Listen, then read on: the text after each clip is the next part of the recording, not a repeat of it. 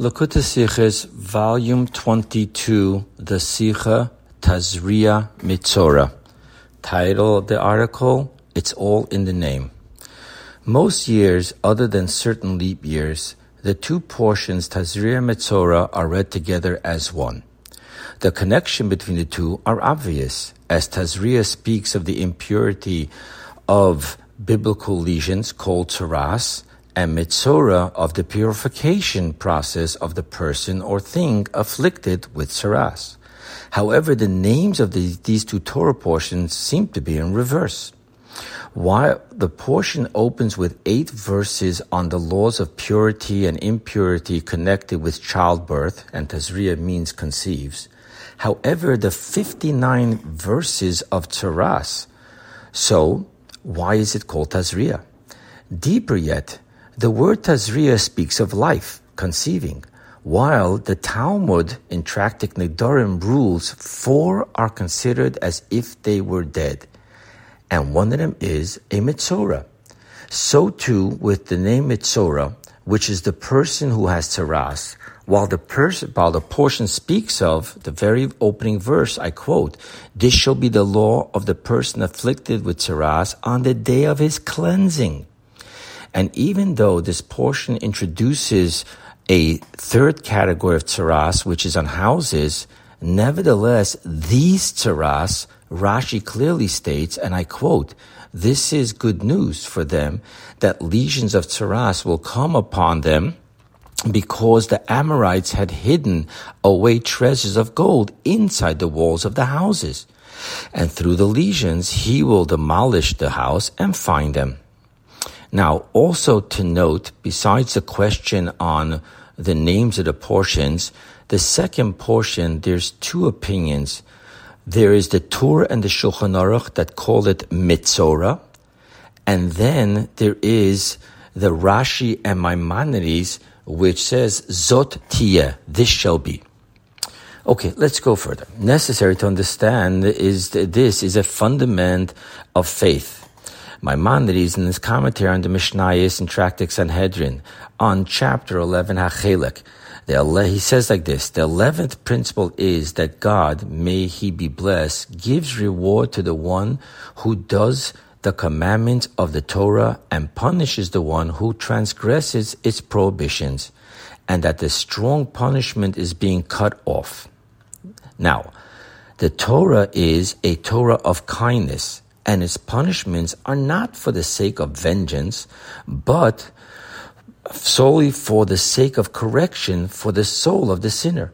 Hence, we are taught in Tractate Sanhedrin, it says about the story of Joshua and Achan, who was the one who took from the spoils of Jericho, and Joshua said to him, Why have you brought trouble on us? The Lord shall trouble you this day. Joshua said to Achan. Now, what does it say? On this day of your judgment you are troubled, but you will not be troubled in the world to come. Meaning that punishment rectifies the soul, allowing it to then enter into the world to come. Hence we see that the all the punishments are not vengeance, but they're actually for the point of rectification, which is to the benefit of the person. However, in most punishments, we do not see openly in this world how they offer the benefit of the person. It is only by tsaras that we see this openly, from which we understand it to be so by all punishments. Let's go further.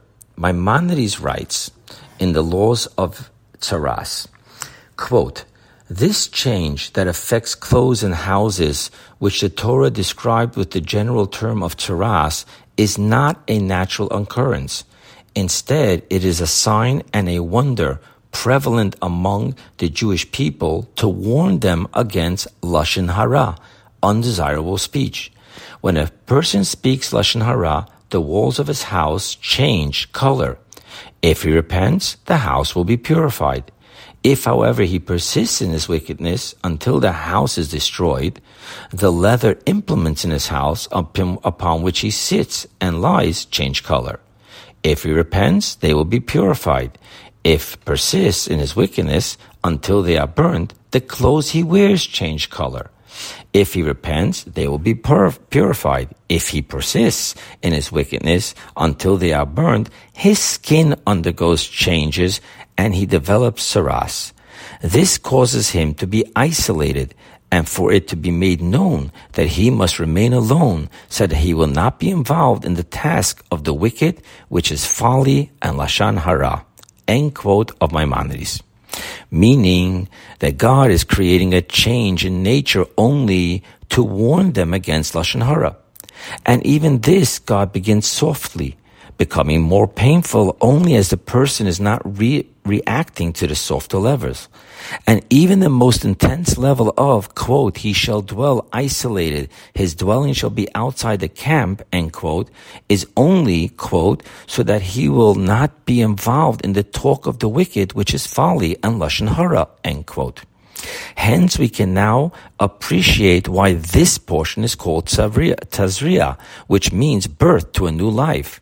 For this alone is the purpose of the Tzaras. Why does God specifically reveal this? The biblical punishment is but for the benefit, correction of the soul of the sinner. Why does He reveal this to us physically concerning the punishment of Tzaras, from which we then extrapolate for all other punishments as well?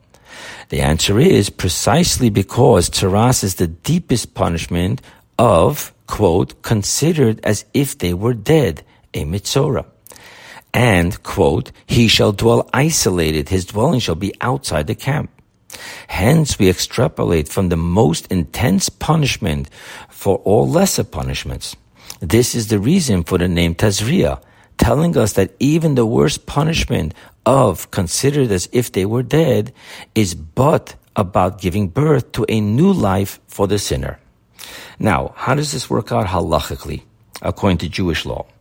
Concerning the Metzora, the verse, he shall dwell isolated, his dwelling shall be outside the camp, we can see this in one of two ways. One, the issue is, I quote you a verse in book of Numbers, command the children of Israel to banish from the camp all those afflicted with saras or with a male discharge or all those unclean through contact with the dead, that they not defile the camps. So here we're seeing that them having to leave in which the Metzor's banishment is not about him, but about the camps. They should not become impure. Or we can see it in a second way. He shall dwell isolated, in which it is a part of the Metzora's rectification, not about the camp. Now, the practical legal difference is in two cases. One, if for whatever reason there were no camps, then according to reason one, that it's all about the camp not becoming impure, the Metzora can still go through the cleansing process. While according to reason two, that the Metzora is missing a prevalent part of his rectification and hence cannot obtain purification.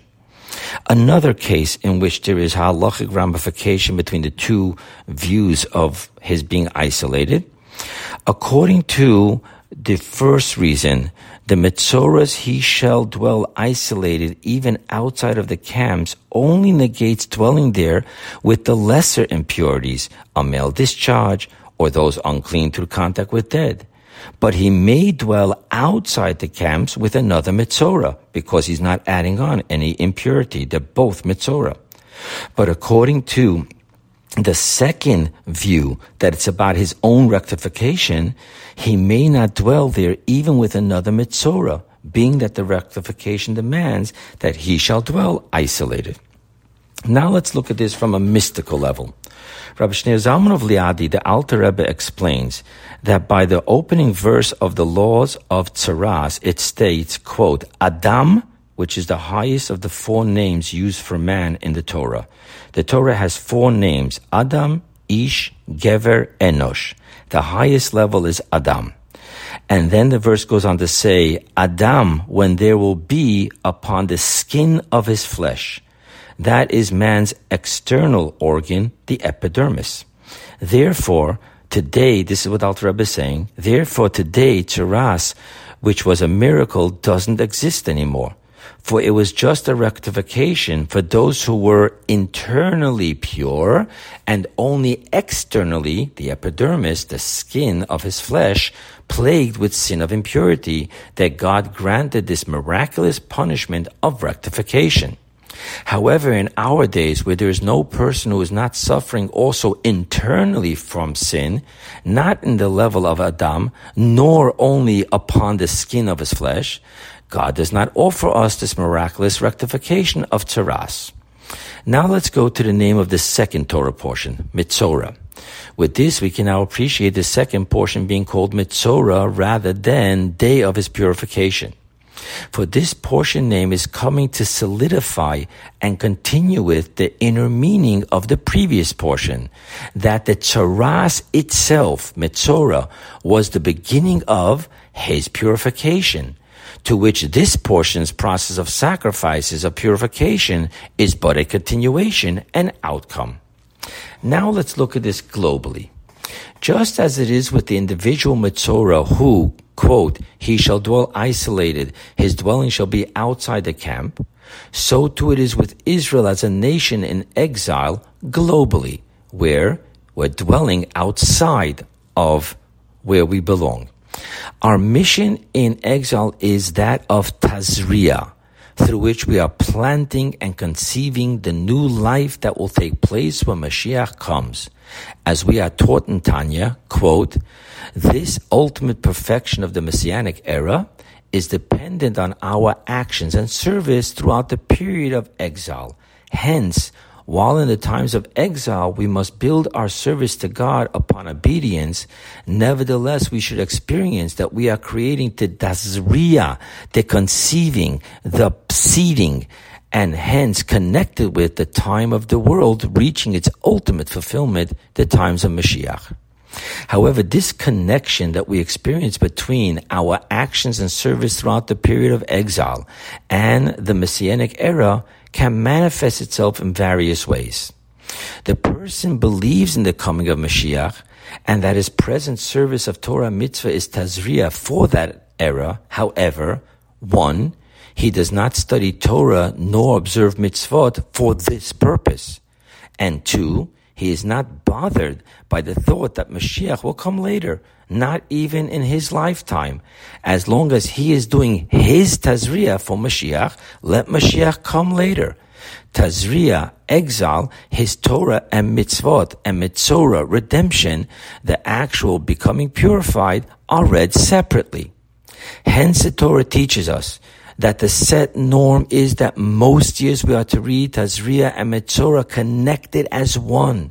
The Jew in exile must always await, anticipate, and serve for Mashiach coming now. And this is his focus in his Torah and Mitzvot. And even within this, there are yet two dimensions. One, the person does feel that his Torah mitzvot are for the sake of Tazria to bring Mashiach. However, he perceives the latter as a zot tiyeh. This shall be, as the Talmud states, this shall be the law of the Metzorah. The term shall be indicates that it shall be as it is. Interpreted here to mean that it will be as it will be on its own, separate from the Tazria work. Or we can look at it, our present Torah mitzvah are one, part and parcel with Mashiach meaning that Mashiach is a Tishbi, which, which, is the name for Elijah who came from the city Tishbi. Tishbi will answer all Torah difficulties and questions. That's what Mashiach is all about. And, as Rashi says, he will appear to them to explain to them the secret of its reasons and its hidden mysteries. So we see that Mashiach is part and parcel of our studying Torah now in exile. Secondly, the Messianic, I quote you from Maimonides, the Messianic king will arise, the observance of all the statutes will return to their previous state of completion. Hence, his Tazria, Torah and Mitzvot in exile is connected, one, and part and parcel with the Messianic Mitzvah purification of a complete Torah study and complete mitzvah observance, in which the completion of the object of Torah mitzvot will complete the person of Torah mitzvot. So it's not two separate things, our Torah mitzvot now and Mashiach's coming, because Mashiach's coming is to bring us to the completion of Torah study and mitzvot observance. Hence the two opinions concerning the name of the second portion. In the earlier years, when the coming of Mashiach was yet distant, the portion was called Zotia. It will be as it will be. While in the latter years, when Mashiach's arrival is now imminent, it is called Mitzorah, connected one and part and parcel with our present Tazria of Torah and Mitzvot. Another reason we now call the portion Mitzorah is to emphasize that throughout all the years of our service in exile, we are at the stage of, quoting from the verse, upon the skin of his flesh, man's ex- external organ epidermis, in which remains only the service to rectify our external dimension. One more closing beautiful concept. With this, we will understand the Talmudic story in Tractate Sanhedrin. Rabbi Yeshua ben Levi found Elijah standing, and he said to Elijah, When will the Mashiach come? Elijah said to him, Go ask him. He sits among the poor who suffer from illnesses. Rashi says, we're talking about leprosy, tsaras. Rabbi Yeshua ben Levi said to him, means to Mashiach, when will Master come? The Mashiach said to him, today. Sometime later, Rabbi Yeshua ben Levi came to Elijah and he said, Mashiach lied to me, as he said to me, I am coming today, and he did not come. Elijah said to him, This he said to you. And he quoted him the verse from Psalms, Today, if you will listen to his voice. What's going on with this story? Now we understand. Number one, Mashiach is with Saras because this is our present state of still needing to correct just upon the skin of his flesh. When Mashiach is now waiting for us, he knows that after all these years in exile, we're already at the level that only our external organ, our epidermis, externally, we still have some taint of sin, but not internally. The second thing we learn out is that when today Mashiach did not come, Elijah understood that Mashiach is saying that we still need to correct the final external lack of listen to his voice.